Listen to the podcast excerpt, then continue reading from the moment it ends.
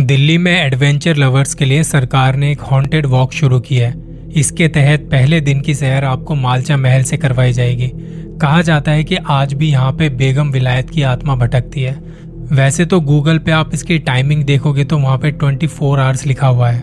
पर एक व्लॉगर्स का कहना है कि शाम के सात बजे के बाद अंदर ना ही जाओ तो अच्छा है। मार्च महीने की एक तारीख जब वो लड़का व्लॉग शूट करने के लिए अपने दोस्त के साथ मालचा महल में गया था। उसे दिन के उजाले के साथ साथ कुछ फुटेज रात के अंधेरे की भी चाहिए थी, जिस वजह से वो सात बजे के बाद तक वहाँ पर रुका रहा।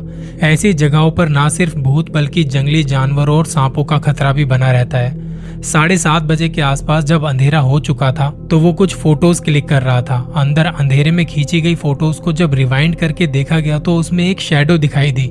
और ये शेडो खींची हुई फ़ोटो में नहीं, बल्कि जब वो फ़ोटो देख रहे थे तो उनको एक्चुअल में ऐसा लगा जैसे उनके कंधे के पास कोई खड़ा होकर उस कैमरे में देख रहा है कि फ़ोटोज़ कैसी आई हैं। ये सब उन्हें कैमरे के लेंस पर दिखाई दे रहा था।